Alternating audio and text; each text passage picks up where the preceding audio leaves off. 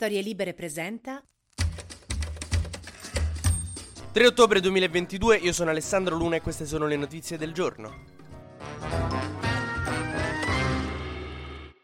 All'asilo le maestre cercano sempre di non sgridare un bambino in particolare chiamandolo per nome, ma di lasciarla sul vago per non farlo sentire troppo in soggezione. Per cui dicono finitela, smettetela, ragazzi, basta.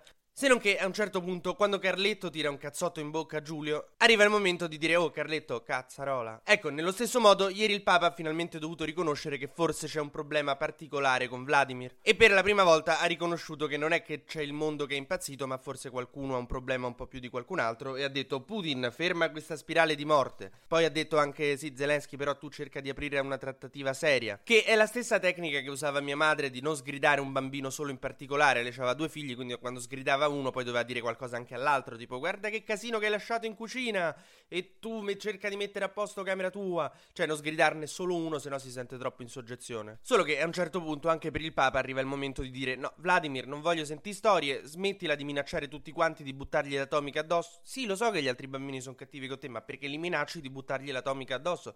Spegni sti codici nucleari poi parlo anche con gli altri. Nel frattempo per chi fosse preoccupato per un'escalation militare i servizi segreti americani ci dicono che l'attacco nucleare della Russia non è imminente. Oh, che se potessi incontrare il medio un anno fa mi direbbe preoccupato. Oh, come sta? Che succede? Io gli dico, guarda, tranquillo, l'attacco militare della Russia non è imminente. Ah, beh, allora prenoto. Eh, sì, sì.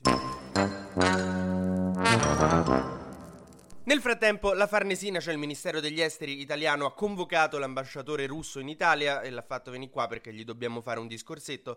Mi sa che l'ambasciatore russo Razov arriverà qua in Italia convocato dalla Farnesina con lo stesso atteggiamento di Morgan che sale sul palco e dopo aver fatto scappare Buco dice Che succede? Nel frattempo, nel caso qualcuno si stesse chiedendo come mai Putin è nervosetto questo periodo, insomma è in quei giorni lì, quei giorni in cui gli ucraini si riprendono Liman, una delle città più strategiche e più importanti del Donbass. Mentre sta partendo una controffensiva nell'area di Kherson, ma insomma vediamo come va. Kherson è una città al sud dell'Ucraina, che pure quella è molto importante, vicino a Mykolaiv e soprattutto vicino a Mariupol.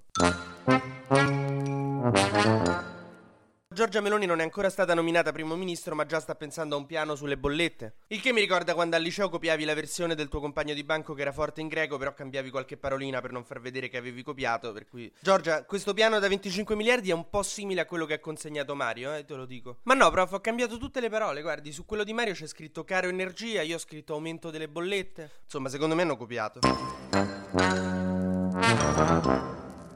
E a proposito di Giorgia Meloni, la serenità con cui il centrodestra era arrivato al governo si sta già frantumando perché Giorgia Meloni, avendo preso il doppio di tutti quanti, mo fa come gli pare con la nomina dei ministri. Cioè, se la Lega e Forza Italia fossero andati bene, Forza Italia lasciamo perdere. Se la Lega fosse andata bene, Salvini avrebbe potuto chiedere dei ministeri chiave, delle cose. Invece la Meloni ha detto: voglio dei tecnici, gente brava preparata, non voglio spartizioni di cariche politiche. E alla fine a Berlusconi e Salvini resterebbero soltanto tre ministeri. Nel frattempo, un rampollo della politica italiana, un nuovo giovane, un volto nuovo, sta fomentando una rivolta interna al partito di Matteo Salvini. È uno che ha grandi premesse, ma anche grandi potenzialità. Umberto Bossi. Ha lanciato questo comitato per il nord, a cui però si stanno iscrivendo in molti della Lega, che dovrebbe far saltare Salvini. L'ipotesi che sta venendo studiata da Conte del Movimento 5 Stelle e Boccia del PD è appunto un patto tra PD e 5 Stelle per trovare un candidato nel Lazio. Calenda dice i Dem scelgano o noi o loro. Loro. Bene, prossima questione. Mentre è un po' preoccupante la questione in Brasile. A confrontarsi sono Lula, che era un presidente socialista che poi si è dovuto dimettere dopo una serie di scandali, ma che adesso è tornato più forte di prima. Cioè, c'è ancora i giudici che lo rincorrono, ma se lo leggono presidente, mezzo che si salva. E Bolsonaro, l'attuale presidente, neoliberista, sovranista, razzista, omofobo, misogino, nostalgico della dittatura militare. Al primo turno ha vinto Lula, anche se ci si aspettava una maggioranza più ampia. Adesso al ballottaggio bisognerà vedere come va a finire. L'unico problema è che Bolsonaro dice che non riconoscerà praticamente cioè non l'ha detto, però praticamente così, vuole fare come Trump quando ha perso contro Biden, cioè inventarsi che, che, il voto è stato manipolato, anche se il voto elettronico è immanipolabile. E quindi anche in Brasile la situazione è poco carina. Per cui vediamo se a vincere sarà il Craxi di Sao Paulo o il Mussolini di Rio. Noi pensavamo di sta messi male, eh. TG Luna torna domani mattina, sempre tra le 12 e le 13, su storielibere.fm.